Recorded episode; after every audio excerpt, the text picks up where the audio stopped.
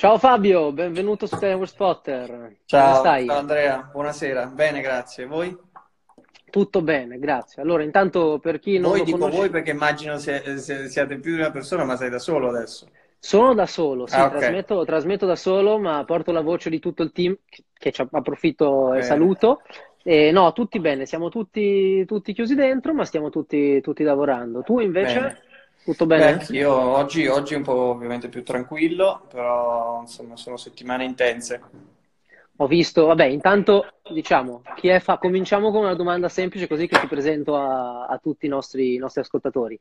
Chi è Fabio? Vediamo un attimo. Chi è Fabio? Ma, eh, sono un appassionato di artigianato che racconta uh, il mondo dell'artigianato attraverso mezzi contemporanei come social media, eh, insomma il web. Eh, però mh, dopo anni uh, insomma, passati a trascorsi a, a raccontare il bello dell'artigianato italiano e non online, uh, da pochi mesi, da qualche mese, è nato il progetto anche di un libro.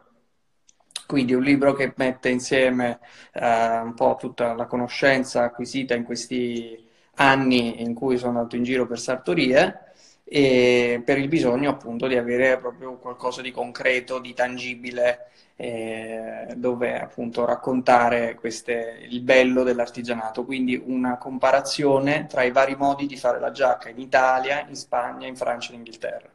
E poi, oltre quindi a questa passione che poi è diventata il mio lavoro, cinque anni fa con un socio ho anche lanciato T B D Eyewear, che è un brand di occhiali da sole e da vista fatti a mano in Italia, che vendiamo sia online con il nostro e-commerce, sia attraverso una rete di circa centocinquanta negozi nel mondo, dagli Stati Uniti al Giappone. A questo proposito partiamo a bomba. Immagino che nel libro, come hai detto adesso, si parlerà di sartoria, quindi escludo ci sarà uno spazio anche su, sull'orologeria o vedremo qualcosa di... Si parlerà solo di sartoria. L'orologeria è un'altra mia passione, eh, che mi ha portato a lavorare anche con brand insomma, del lusso come Omega, Vacheron, insomma Jaeger-LeCoultre, in passato anche altri, principalmente con questi tre. Eh, quindi però per il libro, il libro sarà incentrato principalmente sulle giacche, sulla sartoria insomma. Ottimo. E a proposito del, appunto, della tua definizione, della tua passione, che quindi è appunto l'artigianato, l'orologio reputi che rientri di diritto in questa, diciamo, in questa branca, in questa sezione che è l'artigianato o, o altro no? Che il linguaggio della qualità è assolutamente comune, nel senso che il bello di um, il, il valore unico del know-how di un artigiano, di un maestro orologiaio è assolutamente comparabile all'unicità e all'irripetibilità della mano di un sarto che eh, taglia il tessuto in un determinato modo se seguendo un modello che ha pensato ad hoc per quel cliente. Quindi, e non eh... pensi che nel mondo di oggi si stia un po', un po' perdendo? Io parlo di, del, dell'orologeria perché nella sartoria, come, come vedo dal tuo blog e da, appunto dalla tua pagina, rimane, rimane assolutamente viva. Ma nell'orologeria moderna trovi che appunto questo si declini ancora o stia un po', un po' scomparendo? Ecco. Ma eh, l'orologeria moderna, bisogna capire cosa, si, cosa intendiamo per orologeria moderna. Secondo me l'alta orologeria continuerà sempre a, a produrre eh, delle, delle, de, delle cose... De, de, degli oggetti che sono oggettivamente belli perché eh, c'è dietro uno studio, c'è dietro una tradizione, un modo di fare le cose che dà valore a quell'oggetto. Quindi eh, secondo me proprio per il concetto di, eh, il concetto di timeless, valido sia per un abito sia per una macchina di un certo tipo, per un orologio di un certo tipo, perché la qualità è trasversale, quindi ci sarà sempre. Poi è chiaro, possono nascere brand che magari non sono incentrati sulla qualità ma sul prezzo, ma insomma quello non intaccherà mai secondo me il mercato del lusso, del, della qualità, ecco. E parlando invece di, degli occhiali, quindi The Bespoke Dudes Eyewear, vedo da questo, dalla tua collaborazione con Velasca, che hai un, diciamo, una grande voglia e una grande creatività, e quindi questa voglia di esprimere appunto la tua creatività e trasformarla in una tua creazione. C'è mai stato questo pensiero anche nei confronti di un orologio? No, mai. Devo dire la verità, mai. Eh, il mondo dell'orologio è un mondo, insomma, molto affascinante, ma allo stesso tempo, eh, nel senso, quando io ho fatto la prima collezione per Velasca, parliamo di sei anni fa, quindi insomma era già un po' di tempo fa. L'ultima collezione invece l'abbiamo lanciata ad ottobre e, ed è andata benissimo, però sai, eh, io vengo, vengo più dal mondo della... dell'abbigliamento, quindi per me insomma più, più sei anni fa eh, che adesso, però sei anni fa era abbastanza improbabile che io potessi pensare a, a personalizzare un, un orologio in particolare, non so se mi spiego. Eh, ho visto che per esempio, eh, faccio un esempio banale che mi viene adesso in mente, lo Speedy Tuesday secondo me è una bellissima eh, operazione di marketing da parte del brand che si avvicina dei collezionisti, si avvicina al mondo insomma di internet, addirittura dedicando un modello specifico ad una, insomma, ad una referenza che è già iconica. E su cosa ti lanceresti se mai, se mai dovesse succedere? Un qualcosa di classico, di sportivo? Ma eh, io sono abbastanza classico, però, però non mi dispiacciono gli sportivi. Io indosso tantissimo il mio first, il Speedmaster First Omega in Space, indosso tantissimo tanti altri insomma orologi eh, non propriamente classici. Ecco. Ho visto l'Alpin Eagle come, come l'Alpin Eagle, esatto, esatto, di Chopard, quindi mh, quello proprio rientra assolutamente secondo me nel concetto di orologio Cla eh, pardon, sportivo, perché il bracciale lo rende assolutamente sportivo, quindi insomma eh, credo che mi divertirei su uno sportivo, sì, anche se sono classico mi divertirei di più su uno sportivo. E cosa ne pensi di, di quello che appunto è il mercato di oggi, che predilige assolutamente gli sportivi, come, come abbiamo appena detto, e lascia un po' da parte, diciamo, gli orologi classici, benché appunto marchi come Vacheron l'abbiano invece sì. riportato...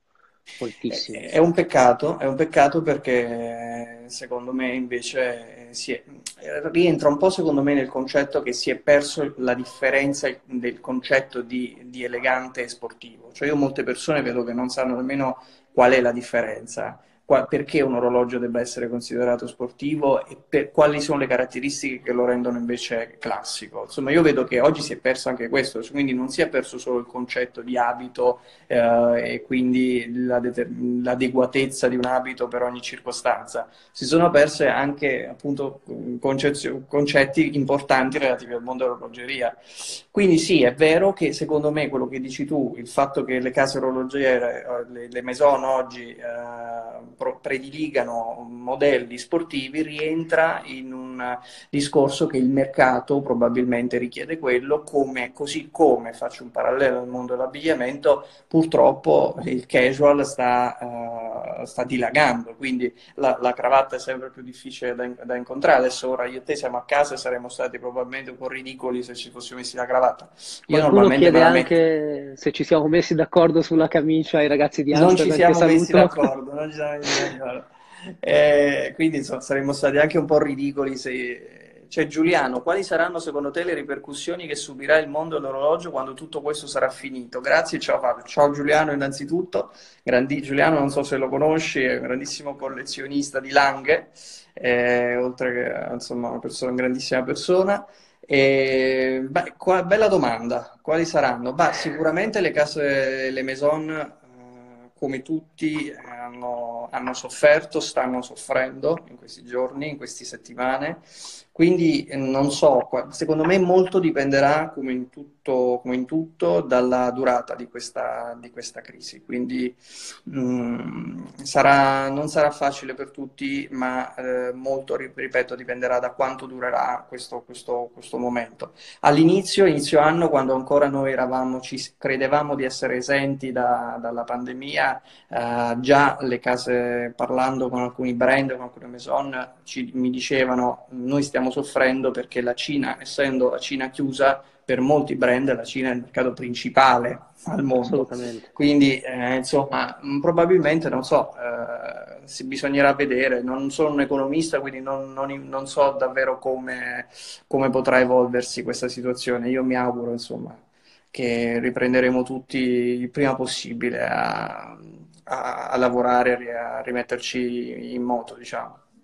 Speriamo anche noi. A proposito di questo, la Cina è da tanto tempo ormai mh, un po' trendsetter anche nel mondo dell'orologeria, ma sto leggendo diverse domande che appunto parlano di trend. Io pensavo già di portarti lì perché sto vedendo, almeno non so cosa ne pensi tu, ma sto vedendo un ritorno dell'oro. Ma qualcuno, mm. mh, Francesco che saluto tra l'altro, chiedeva a proposito di diametri.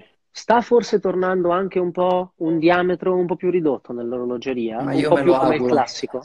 Io me lo auguro, dopo i padelloni quarantaquattro eccetera, quarantacinque in su, eh, secondo me, io sono sempre stato l'idea che trentasei trentasette, poi avendo anche un polso abbastanza piccolo, eh, trentasette, ma trentanove proprio per lo sportivo, il First Omega Space è trentanove virgola sette se non sbaglio, è il massimo. Over Over sopra i quaranta non, non, mi sono mai, non, mi, non mi sono mai piaciuti, non mi sono mai appassionato, quindi mi auguro e, e spero che, che, che ci sia un, un ritorno in questo senso, insomma, uh, al, al, all'orologio da diametro, alla cassa da diametro più piccola. Ma ti spingi anche sotto i trentasei, su quello che oggi definiscono donna, o sei... No, uh, in realtà se mi dessero un trentotto zero zero non lo rifiuterei, però...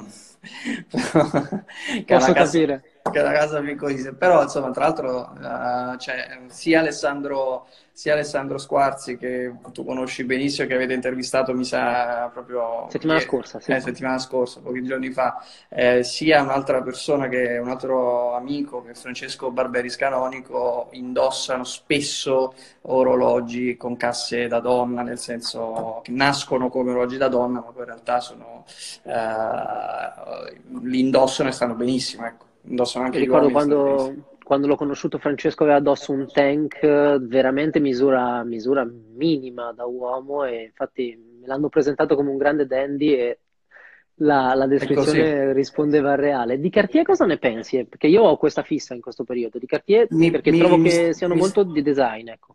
Mi, mi sto avvicinando tantissimo anche io al mondo Cartier. E nel senso, sto guardando vari tank, eh, insomma, poi c'è un mondo, c'è Louis Cartier, c'è il mondo francese, il mondo inglese, no? Insomma, la, le due anime di Cartier.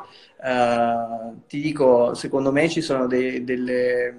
Di, delle referenze che sono ancora trovabili e sono ancora acquistabili ad un prezzo relativamente basso, e sono uh, di un'eleganza pazzesca, quindi insomma non, non lo escluderei assolutamente dalla mia collezione.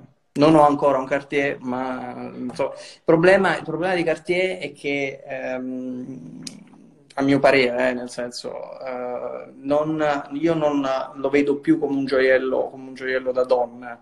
Questa è un po' una, una, una, forse una mia, una mia convinzione. Però alcuni, alcuni, alcuni tank, alcuni, insomma, preci, proprio referenze specifiche non mi dispiacciono, ecco. Da cosa partiresti? Da un tank semplicissimo? Da qualcosa tank semplicissimo, che... assolutamente, sì. sì. E invece non sono un amante che... del Santos. Caspita, come mai? Troppo, troppo massiccio?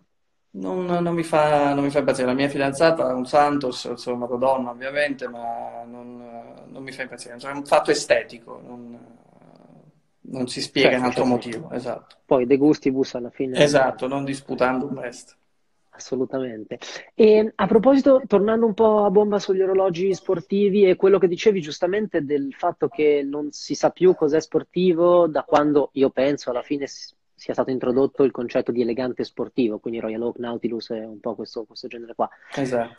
Cosa po- cioè, due domande. Cosa porti sotto uno smoking, e tolleri orologi di questo tipo sotto lo smoking, o come me talebano talebano che solo pelle sotto, no, sotto no. lo smoking? Allora, eh, io sono dell'idea, come gli inglesi, come dicono gli inglesi, never explain, never complain. Nel senso, se tu sei consapevole delle regole, di quello che dovrebbe eh, metterti, indossarsi in quella determinata circostanza, ti puoi permettere di fare uno strappo alla regola, perché magari dopo aver messo l'ennesimo, non lo so, Cellini, o piuttosto che un orologio tipico da, da smoking, vuoi anche una sera tra amici fare quello, quindi a parte eh, so, indossare altro. Quindi a parte questo, eh, sotto lo smoking io indosserei tranquillamente, ho pubblicato pochi giorni fa un video in cui abbinavo una baratea, che è proprio un tessuto da smoking, se non il tessuto da smoking per eccellenza, con un reverso, con un cinturino alligatore nero, eh, un, un duo face, small seconds, taglia large, in oro, in oro rosa.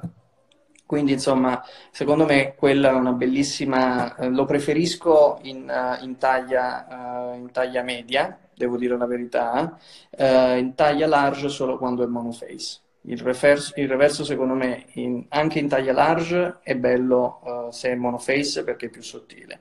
Nel momento in cui è duo face, secondo me deve essere, io ho un duo face taglia media e un duo face taglia large. Taglia large secondo me sta male, mi sto convincendo che mi sta troppo grande sul, sul polso, quindi qua, tra poco se vedete su Crono ventiquattro qualcosa... Vai, vai, a, vai a caccia. Ma senti, allora abbiamo visto i video assolutamente molto interessanti sull'abbinamento tessuti e orologi e abbiamo visto una tua guida uscita da pochissimo su The Rake. Cosa ne pensi di, di tutti questi magazine sia online che cartacei, diciamo americani? E... Saluto Francesco Gnutta, grandissimo Francesco, ciao, mi ha salutato, scusami ti interrompo. Tranquillo. Cosa ne penso di questi magazine?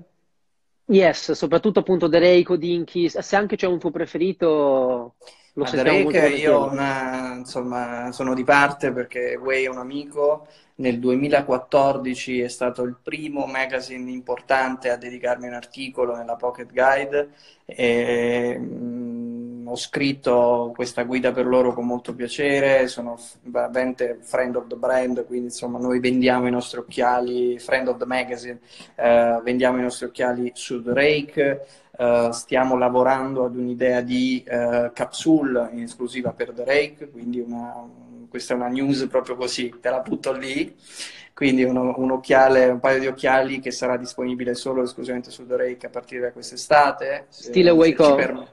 Esatto, esatto. Okay. Esatto. Quindi, quindi no, io sono sempre stato un amante e un lettore di The Rake. Uh, The Rake, con, insomma, non posso che essere contento di leggerlo ogni volta perché secondo me loro sono stati tra i primi a... Nel, mondo, nel momento in cui il mondo si stava spostando verso un'informazione a pillole, o l'informazione quindi tipica richiesta dai social media, loro hanno investito negli articoli lunghi, negli articoli pensati, negli articoli con contenuto, quindi banalmente, bah, insomma, hanno praticamente investito sul contenuto, che è quello che invece oggi i social media, secondo me, eh, cercano proprio di eh, reprimere al massimo. Io, io che cerco di dare un contenuto ai miei lettori su Instagram, ma io mi rendo conto che è un po' una battaglia contro i mulini a vento, perché praticamente la gente guarda, deve vedere la foto, o, io ho capito la gente pigra, cioè me, lo, me ne rendo conto quando la, mi fanno a volte nei commenti delle domande la cui risposta è nella stessa didascalia, allora vuol dire che non hai proprio letto non hai proprio letto quello che... Allora io mi, a volte mi, mi stufa, allora dico ma magari non scrivo proprio e, e da qui tra l'altro nasce il, il discorso del libro, insomma, ma questo è un altro discorso, il libro materiale per avere qualcosa di tangibile. um, Hodinkee interessante, sono, ho seguito insomma un po' il loro, il loro sviluppo, hanno fatto qualcosa di incredibile e molto bravi, insomma hanno avuto dei, degli ottimi risultati, dubbio, sono, sì. sono stati molto bravi secondo me, quindi, quindi chapeau. E pensi che arriverà un po' questa ondata anche in Italia? Perché alla fine hanno tutti e due un po' ribaltato il trend, nel senso che anche Hodinkee punta, cioè gli articoli di Hodinkee sono comunque abbastanza corposi, sì, sì, e piacevoli, quindi pensi che sia un trend che può andare avanti e che può prendere piede anche qua? O siamo fuori strada? Rientra assolutamente nel, nel, nel discorso di settorializzazione dell'informazione, quindi se prima un tempo magari eravamo tutti blogger, tra virgolette, adesso ci sarà Italian Watch Spotter che si occupa della, del, è verticale sugli orologi, ci sarà quell'altro che si occupa solo di sartoria e quell'altro ancora. Oggi leggevo un articolo, addirittura esistono i book blogger, io non l'avevo mai visti, non l'avevo mai conosciuti, insomma, benché io io sia un amante della lettura, non, non, avevo, non mi ero mai affidato a un book blogger per scoprire la prossima, il mio prossimo libro, e addirittura c'è una lista di persone che fanno questo di mestiere, quindi cioè, loro consigliano nuovi romanzi, nuovi libri, eh, insomma, recensendoli sui loro social. Quindi, noi abbiamo cominciato settimana scorsa, se vuoi, quindi anche noi siamo... Libri. Assolutamente, libri di oro... abbiamo cominciato con i libri ah, di orologeria, ah, okay, assolutamente no. di orologeria, okay, okay, no, okay, assolutamente. Okay. Però ci sono state molte richieste e anche lì appunto i libri sono moltissimi, ma non c'è una grandissima, una grandissima informazione, ci sono dei, dei colossi, diciamo, qualcuno anche alle mie spalle, e per il resto altre cose poco conosciute che invece... vale la pena di, di essere portate. Qualcuno proprio prima lo, lo chiedeva più sul tuo settore che sul nostro. Qual è il nostro ruolo, in particolare il tuo, all'interno? Prima chiedevano della sartoria, siamo su Time Spotter, quindi diciamo all'interno degli orologi. Qual è il ruolo di Fabio, oltre che collezionista, all'interno del mondo orologeria? Ma io credo che il brand, nel momento in cui... Ehm, insomma, io decido di lavorare con un brand, eh, il, il motivo precipuo è che io sono un amante del, del, del sono sposo i valori del brand, quindi innanzitutto quello c'è assolutamente. Il brand non chiede da me la conoscenza, magari non è richiesta, in, almeno in primo, in primo momento, la conoscenza tecnica, secondo me, perché loro sanno che io sono, non sono un giornalista tecnico di orologeria, un esperto, uh, insomma, in quel senso. Quindi credo che rientri nel discorso di uh, comunanza, come dicevo, di valori e uh, appunto di una, una dermia, un determinato tipo di comunicazione destinata più ad un audience che me non fa impazzire, eh, il termine perché è abusato, però lifestyle, cioè nel senso eh, un audience che magari se apprezza l'abito bespoke fatto in un certo modo, torniamo alla comunanza di valori di cui dicevamo prima, no? Quindi il linguaggio comune, che l'artigiano, il maestro orologiaio che eh, leviga a mano il collo del cigno e solo come lo leviga lui in quel modo, quello è un'unicità, è un unicum, no? Ed è un valore, è un heritage. Allo stesso modo come il sarto, il camiciaio ti sa tagliare la camicia in un certo modo, cioè, quindi eh, secondo me la comunanza di interessi, quindi parlare ad un audience che è in target rispetto al prodotto che tu vuoi proporre. A proposito di questo, fuori da quello che è appunto il tuo lavoro, vintage o moderno? Lo chiedeva Lorenzo, che saluto. Vintage o moderno in generale? Preferisci orologi vintage o... Io sono, dovevo nascere cinquanta sessanta anni fa, quindi assolutamente vintage, sono nato nell'epoca sbagliata. Poi dipende sempre da quello che devi fare, magari se devi fare fitness l'Apple Watch va benissimo. Cioè non... Prima chiedevano è, cosa ne pensiamo. È sempre quello il problema, cioè nel senso cosa devi fare. Oggi ci siamo... Uh, purtroppo il vero conoscitore è colui che sa che per ogni cosa che deve fare c'è qualcosa adatta a quella, a quel, quella circostanza. Non so se purtroppo è così anche nel, nel mondo dell'automo- delle automobili, delle moto, l'abito soprattutto. Cioè noi oggi pensiamo di poter usare un solo abito e di usarlo magari per tutte le circostanze, dal matrimonio all'incontro di lavoro all'uscita del weekend con la fidanzata. E chi è appassionato sa che invece esiste abiti con fogge, con colori, con fantasie, con armature, eh, che sono tutte variabili che devono andare a, a fare un tick nella casella a seconda della circostanza. Prego. Basta. Okay. Mi hai detto che sei nato nell'epoca sbagliata. Sì. E... hai qualche icona del passato che è un po' una tua ispirazione... da entrambi i punti di vista o eh, guarda, sì, sulla sartoria? Sicuramente, insomma, le... io sono rimasto con l'immaginario agli anni cinquanta sessanta, quindi secondo me era la decade in cui è stata la decada in cui si è toccato l'apice eh, di... del... estetico, non solo nella sartoria ma anche nel mondo dell'automobile, insomma, e nel mondo credo dell'orologeria sicuramente, insomma, sono stati fatti eh, secondo me dei modelli bellissimi, c'era un'attenzione all'estetica, quindi eh, icone, io lo, lo, lo dico sempre, per me sono abbastanza banale, ma eh, gli abiti di gabardina di Marcello Mastroianni, Vittorio De Sica, eh, Totò banalmente, ma banalmente, insomma, non tanto banalmente, ma anche, ma anche nel cinema, insomma, Alain Delon piuttosto che Cary Grant, David Niven, sono tutte l'avvocato, l'avvocato che aveva quella, quella, quell'essere elegante in maniera selvaggia, nel senso che era libero, lui era libero, se ne fregava di quello che dicevano gli altri e, e pensavano gli altri, ed era il suo essere insito nel suo essere proprio un leader, no? Quindi quando tu ti puoi permettere anche di metterti quel mocassino che, che non te ne frega di cosa ne pensano, se ne pensano gli altri.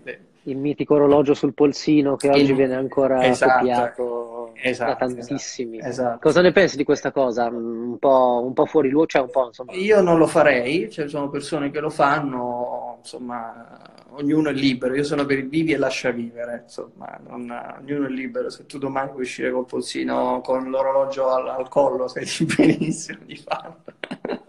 Poi qualcuno, qualcuno chiede sprezzatura sì o no? Conto ah sì, il, dipende cosa si intende per sprezzatura. Se sprezzatura è un alibi per coprire il fatto che uno non conosca le regole, no. Se sprezzatura vuol dire, ritorniamo all'avvocato, conosco le regole, mi posso permettere di fare questo vezzo, di avere questo vezzo, questo errore, allora, allora sì. Capisci? Cioè dipende sempre da chi la fa, le, chi le fa le cose. E a oggi, duemilaventi, ci sono delle icone per te? Ci sono personaggi o persone appunto iconiche che... Ma che, icone, che icone, io oggi non... Bah, mi piace l'eleganza di, di, ad esempio, Matteo Marzotto, lo trovo una persona molto elegante, eh, più nei tempi recenti, anche se purtroppo non c'è più, eh, insomma, Sergio Loropiana. Quindi, insomma, erano persone che avevano l'abitudine a vestirsi in un certo modo e si vedeva dal fatto che, insomma, c'era una certa, appunto, nonchalance nell'indossare l'abito. Che abbiamo visto spesso accostato a Luca Rubinacci, tuo penso coetaneo e, diciamo, anche lui rappresentante un po' della modernità di quello che è il tuo mondo. Cosa ne pensi della sua collaborazione con Hublot, Vitale Barberis, e, mi pare Vitale Barberis, comunque Hublot e Luca Rubinacci?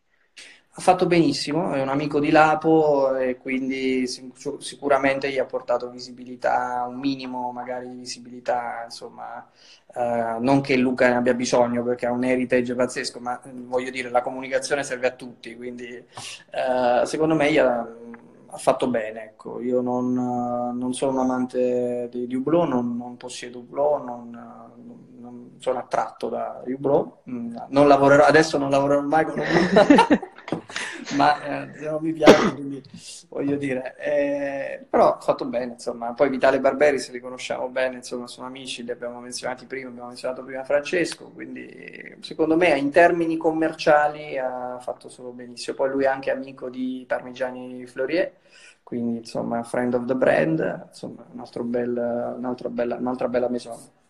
Però mi pare che non abbiano fatto nulla assieme invece con no, con Parmigiani. No, lui è solo amico del brand.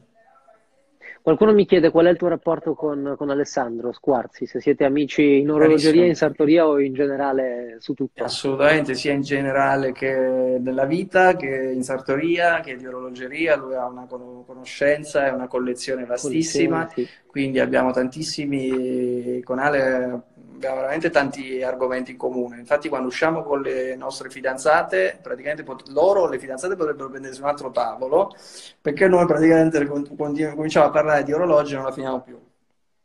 E giustamente, penso che sia tu che Ale ne abbiate, ne abbiate veramente molte, molte da dire. E come vedi invece noi giovani? Cioè, pensi che ci sia un po' un ritorno, se vuoi, al passato, all'eleganza, alla classicità, o siamo ancora là da venire? In che senso? Noi, se i giovani sono interessati agli orologi classici o al classico in generale? In generale a quello che è il tuo mondo, così come il mio, però dal punto di vista più classico, nel senso che io, per quanto vedo i miei coetanei, si sta un po' tornando a quello che è il vintage, a quello che è una, una forma e una dimensione più contenuta e, sì. e compagnia. Ma allora, secondo me bisogna distinguere. Se per, um, parliamo di millennial, qua le ricerche dicono che i millennial comprano su Amazon, quindi... Eh, non è proprio confortante da questo punto di vista. È confortante questa notizia solo per il fatto che evidentemente i millennial comprano online e quindi sono eh, più inclini agli acquisti online, eh, come magari compro su Amazon potranno comprare anche i nostri occhiali online e così via. Ehm, dall'altro lato invece, secondo me, chi è amante del classico, chi eh, desidera un abito di sartoria, secondo me è, è naturalmente inclinato a, a preferire certe referenze mh, classiche, certe referenze, diciamo, iconiche. Non so se mi spiego.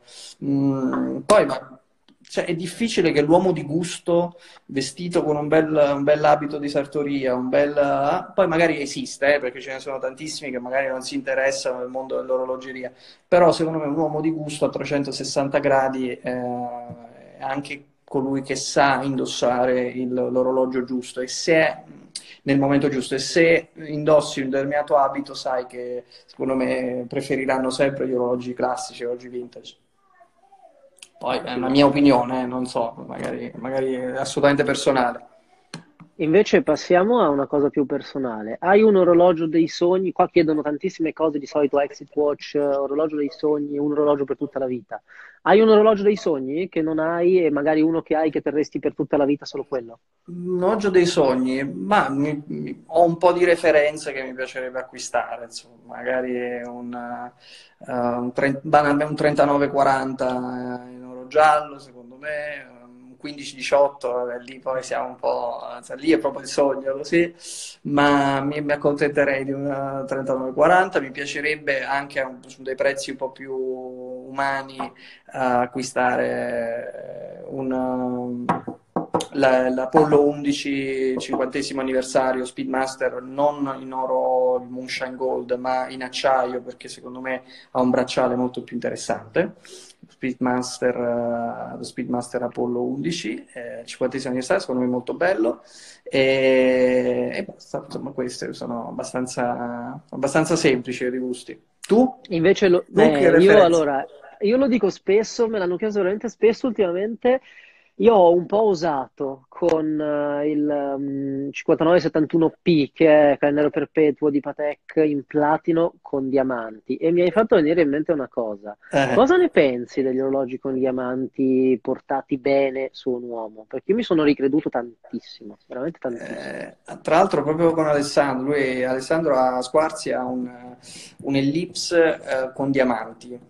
Eh, io non, sono, non mi sono mai sentito pronto, cioè non mi, non mi sento ancora pronto al diamante, eh, però, però insomma, cioè, se ti senti, alla fine l'orologio è l'unico gioiello insieme ai gemelli e pochissime altre cose che l'uomo può portare, eh, quindi se ti senti di portarlo e lo porti con nonchalance, secondo me non è quello che è il problema, diciamo.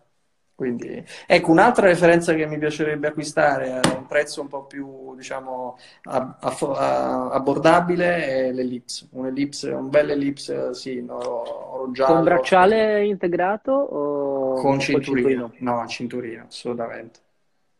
Mm. E cosa ne pensi invece dell'oro? Pensi che stia tornando o che sia ancora visto eh... in un certo senso? Ma secondo me c'è, c'è assolutamente, c'è in tutte le collezioni, non manca mai, quindi uh, poi è chiaro, dipende dal brand. Se sei Vacheron e hai bisogno di avvicinarti ad un mondo un po' più giovane, magari fai la collezione in acciaio, così abbassi il, abbassi il punto prezzo e cerchi eh, di uh, parlare ad un target magari con un, un potere di spesa diverso uh, rispetto alla tua utenza media. Se sei invece eh, Jaeger, se sei Omega, tu farai la referenza che magari all'interno della collezione ci sta, anzi eh, ognuno si è sviluppato le sue leghe, quindi perché no? So.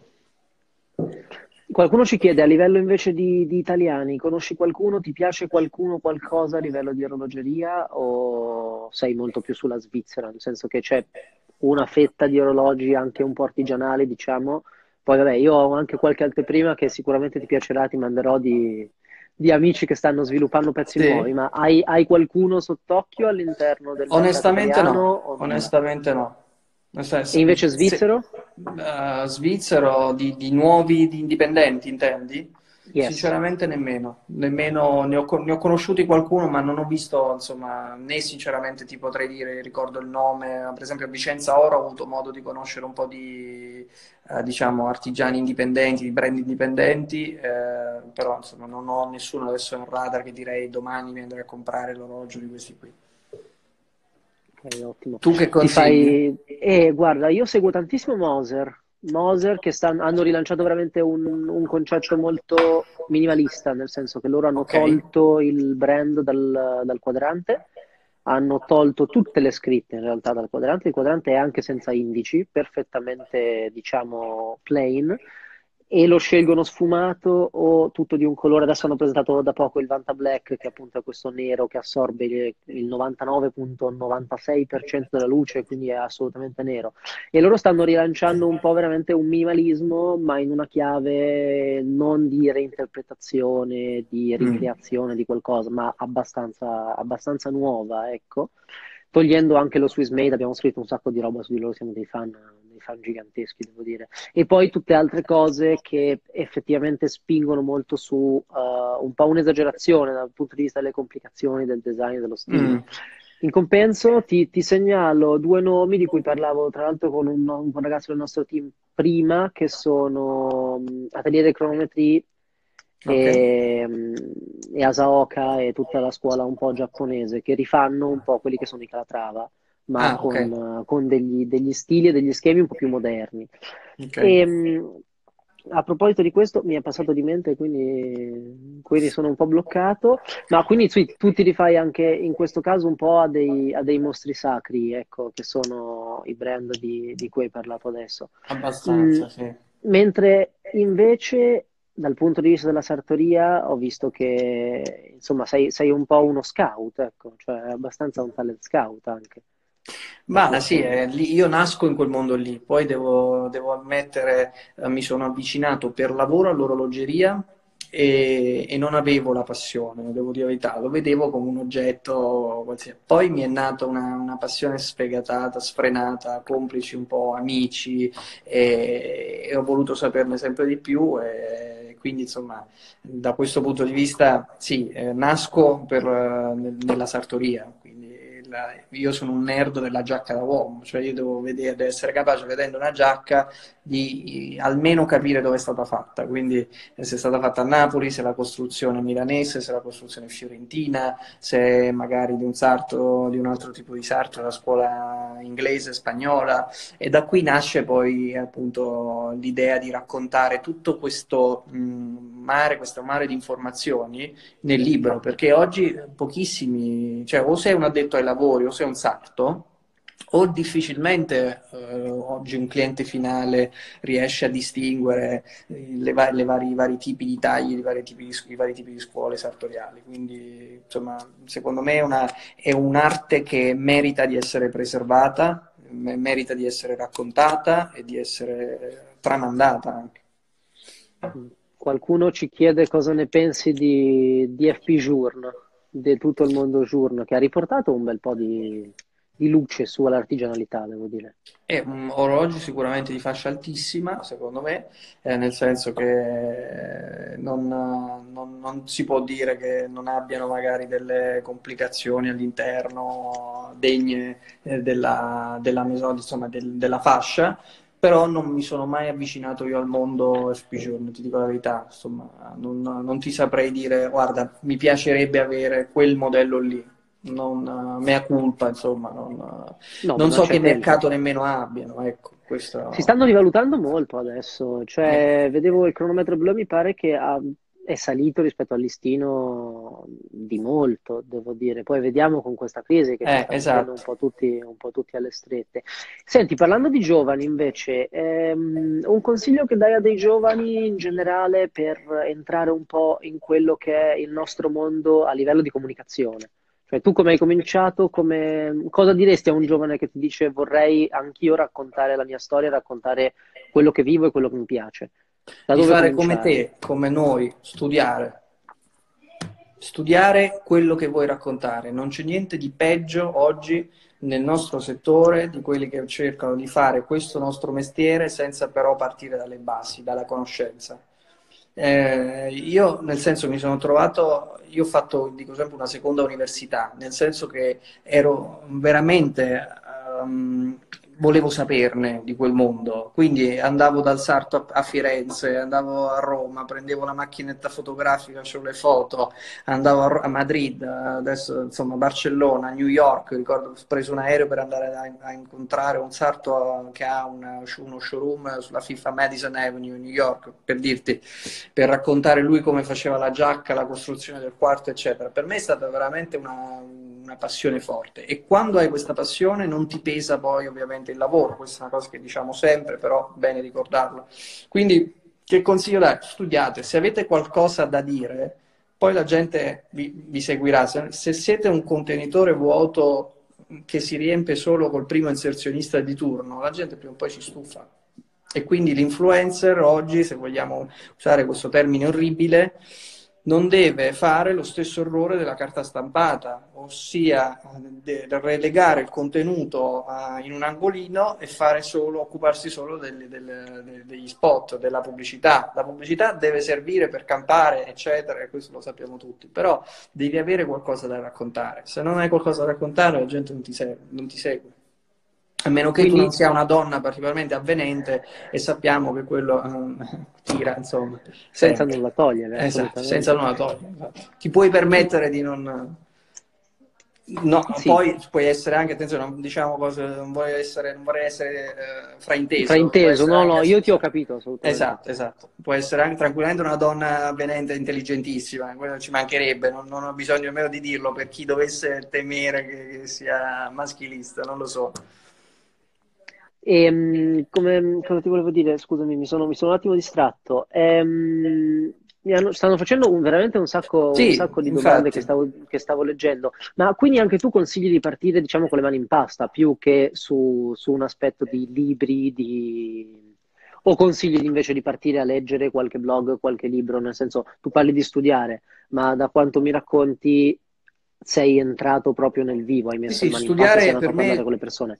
Per me studiare ha significato entrare in sartoria me, col taccuino in mano e dire al sarto come fai, mi racconti che cosa fai, che, perché lo stai facendo così. All'inizio ovviamente era una, una roba un po' più, se vogliamo, passiva, nel senso che non avendo spirito critico io prendevo per oro colato qualsiasi cosa mi si dicesse. Poi cresci, più vai avanti, più impari e più ti rendi conto che tante cose che ti dicono, come nell'orologeria, non è che tutto è, è, non è che basta solo quello per fare la differenza, ecco. Quindi, insomma, sviluppi poi uno spirito critico, e quando riesci ad avere uno spirito critico, lì cominci a stare antipatico.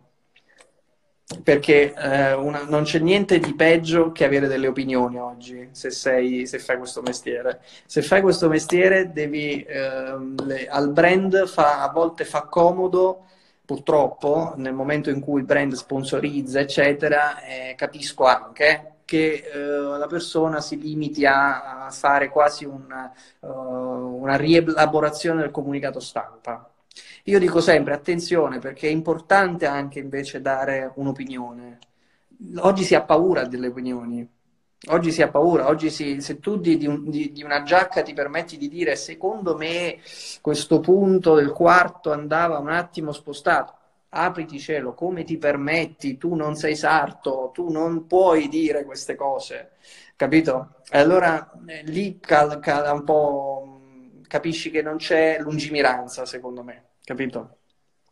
A proposito di lungimiranza, cosa... mm. anch'io comunque la penso come te su questo, nel senso delle, delle, delle opinioni si ha una forte paura, soprattutto se queste sono, diciamo, un po' negative, che invece potrebbe fare a, allo stesso modo notizia e anzi portare magari ancora, ancora più luce su, sull'oggetto. Cosa ne pensi delle riedizioni? Io penso sempre a Lodemar uscito da poco, che a me è piaciuto tantissimo, l'abbiamo dibattuto con i ragazzi di Amsterdam, con Alessandro, quindi ora che sei qua tu mi piacerebbe sentire anche la tua opinione. Cosa ne pensi di riedizioni e di, appunto, reinterpretazione dei vecchi classici? Assolutamente a favore, assolutamente a favore, perché sì, è chiaro che eh, nel senso ci sarà sempre la referenza storica, iconica, e ci sarà l'appassionato di quella referenza iconica, però non vedo perché, se esiste un nuovo modo di fare qualcosa, se esiste un modo di farlo meglio, se esiste un, un, anche un'idea creativa diversa, perché quella referenza non debba essere reinterpretata.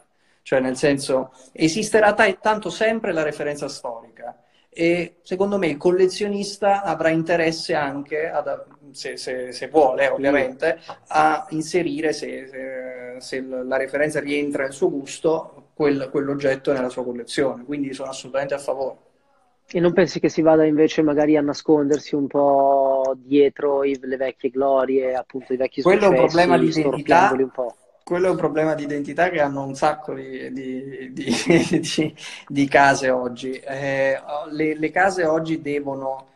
Eh, quello è un altro tipo di problema, cioè nel senso eh, fare, sforzarsi di trovare una referenza che, che nell'ottica della mentalità del pubblico li riesca a far uscire dalla loro referenza unica. I brand monoprodotto, no? Quindi il problema di Jaeger per il Reverso, di Patek per il Nautilus, di Audemars per il Royal Oak, è sempre quello. Quindi loro devono fare, ogni anno fanno il compitino, quindi ti faccio una piccola cosina diversa per farti vedere, però sempre quello fanno. Eh, ma quello è un problema, secondo me, di un po' tutto il settore, se vogliamo. Cioè, si ha paura oggi di, di inventare troppo, e poi a volte quando si inventa troppo si fanno degli scivoloni pazzeschi, come il millenovecentotto, eh, De Marpiché, il codice, il codice diciannove millecentocinquantanove, però ha avuto il suo successo, ha avuto il suo successo, devo dire, anche il code. Nel in, senso... in alcune varianti è veramente bruttissimo, alcune varianti, cioè, non, non voglio sparare sulla Croce Rossa, perché figurati, non... però insomma, al, alcune referenze sono veramente belle, con, concordo. In alt altre referenze dici, mamma mia, sembra uno swatch venuto male, eppure ci hanno messo tanto tempo. Più che altro, sai, tutta la comunicazione che c'era attorno, il fare tutta quel base attorno, faremo una cosa fantastica, e poi ti presenti con... quello è un po', insomma, scelte commerciali di ogni meso. Hanno rimediato assolutamente quest'anno, secondo me. Comunque la riedizione uscita, uscita poco tempo fa è stata, è stata fortissima. Senti, tornando, io ho a cuore questa cosa, come, come potrai capire, tornando ai giovani, tre capi, adesso must have è un termine che detesto, ma insomma tre capi per cominciare, e tre, o quelli che vuoi tu, orologi per cominciare, secondo te, se uno vuole seguire un po' la tua scia, quindi l'eleganza. Lo stile di Ale magari è uno stile più militare, però mi fa piacere sentire la tua, sanno che hai uno stile molto diverso, ma affine sotto tanti sì, aspetti, nel senso sì. più, comunque molto allora, ricercato. Uh, capi, uh, rispondo sempre allo stesso modo quando mi viene fatta questa domanda, uh, perché mio nonno diceva sempre, i primi due abiti devono essere blu e grigio, perché così ne compri due e ne hai tre, perché il primo giorno ti metti il blu, il secondo il grigio e il terzo lo spezzato. Quindi questo sicuro è partire dalle basi. Adesso parte la, la battuta, partire dalle basi. Cioè, io il primo abito che ho fatto è stato un Solaro Verdone doppio petto, sei per uno, tasche tagliate, con pantaloni con, rever, con um, pence rovesciate, insomma, troppo, troppo. Poi avevo il Solaro doppio petto e non avevo un abito blu. Quindi partire dalle basi, eh, quindi il classico abito blu, l'abito grigio, meglio se monopetto perché è più facile, magari è più versatile, e poi, poi dipende, cioè, cioè, abbiamo tante varianti, no? Abbiamo la camicia, abbiamo la cravatta, abbiamo il pantalone, la scarpa, insomma, secondo me se uno ha la, almeno una camicia bottom down, una camicia con una... quindi sportiva, una camicia di denim per il weekend, una camicia bianca, colletto italiano e colletto francese, perché l'italiano è un po' più formale, va benissimo. Marinella diceva, eh, Eugenio Marinella diceva, mai una camicia bianca di giorno, mai una camicia azzurra di sera. Quindi grande saggezza, eh, insomma, del, del nonno di Alessandro, e poi, eh, del bisnonno di Alessandro, e poi... In, scarpe direi un Oxford marrone, un Oxford nera, hai già praticamente coperto quasi tutto quello che ti serve per andare a lavorare. Poi è chiaro che da lì a, a, si può spaziare, cioè, le basi, dobbiamo parlare di basi, insomma, così siamo secondo me coperti. E sugli orologi invece da dove partire? E poi ovviamente un paio di occhiali T B D Eyewear, perché voglio dire, come fai a non avere un paio di occhiali? Giustamente, giustamente. E sugli orologi io partirei con uh, un bello sportivo per il weekend, uno Speedmaster First of Any Space. Eh, scusa se sono fissato perché mi piace tantissimo, secondo me è un orologio uh, che per il punto prezzo che ha, la storia che ha, è assolutamente... ottimo, eh, quindi mh, abbordabile. Poi eh, per invece una situazione sportiva, un reverso magari, insomma, scusami, una situazione più formale, un reverso con cinturino in alligatore, magari duo face, magari oro, però taglia media, non large. E poi invece per uh, un discorso sportivo elegante un trentasette dieci Patek, insomma, secondo me quello non, non, non è una brutta, una brutta scelta, il brutto anatroccolo che nessuno lo voleva e poi... E adesso torna anche lui, qualcuno scrive anche un, pan, un pantamolle al mare. È un pantamolle al mare, ovviamente. Salutiamo ovviamente i fratelli Sigalini che ci seguono, tra l'altro. Grandissimi, grandissimi Sigalini, da Dallas eh, con, portino... con furore. Speriamo che portino un'ondata, cioè che l'ondata dei fratelli Sigalini per quanto concerne l'abbigliamento arrivi anche nell'orologeria, perché secondo me sono, sono stati veramente, veramente, veramente freschi e, e li aspettiamo anche su, per quanto concerne l'orologeria. Assolutamente, certo. Fabio, ti ringrazio moltissimo, è stato un Grazie piacere averti qua. Se hai qualche ultima dichiarazione, a parte chiaramente gli occhiali T B D che... Tutti andremo, andremo a vedere. Qualcuno mi chiedeva cosa ne pensi de, degli occhiali Cartier, tornando un po', Ma, un po' su eh, nelle domande. Sì, l'occhiale d'oro pieno di, di Cartier, d'oro solido di Cartier, è stato sempre una, insomma, sono stati bravi nel posizionarsi su una fascia molto alta. Eh, il nostro, per esempio, questo qui è, in, è placcato in oro, e sono quattro micron di oro ventiquattro carati, ed è una forma che è ispirata a delle forme della, della, dell'azienda Desil degli anni sessanta. Pensa che eh, tale, insomma, la, la passione per, insomma, la, la somiglianza a quella, a quella forma, che un amico che eh, ha montato la, la lente, praticamente, che aveva su quella forma degli anni sessanta, su questo, sullo stesso modello mio, gli entrava direttamente la lente graduata. Quindi praticamente era una forma, eh, una forma storica. Questo a, a conferma del fatto che il classico, eh, voglio dire, ha espresso una completezza estetica difficilmente eh, superabile, no? Quindi quando tu dici sì, mh, la giacca, sì, ma alla fine sempre la giacca è. Poi sono le differenze che fanno, sono i dettagli, nel caso della giacca il taglio, e la foggia, e come lo porti, una serie di altre cose che fanno la differenza, ma poi sempre la giacca resta. Quindi, insomma... sono dell'idea che il classico resti poi intramontabile. Anche io, assolutamente, su questo sfondiamo una, una porta aperta.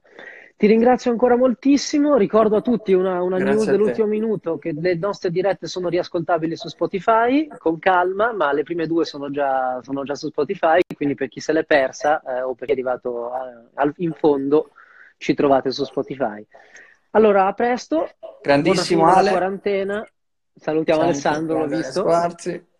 Buona allora, serata dai. a te, allora, Andrea. Ci sentiamo presto. Buona grazie serata a tutti. Grazie mille per la chiacchierata. Ciao Fabio. L'opportunità. Grazie a te per essere stato con noi. Ciao, ciao, grazie.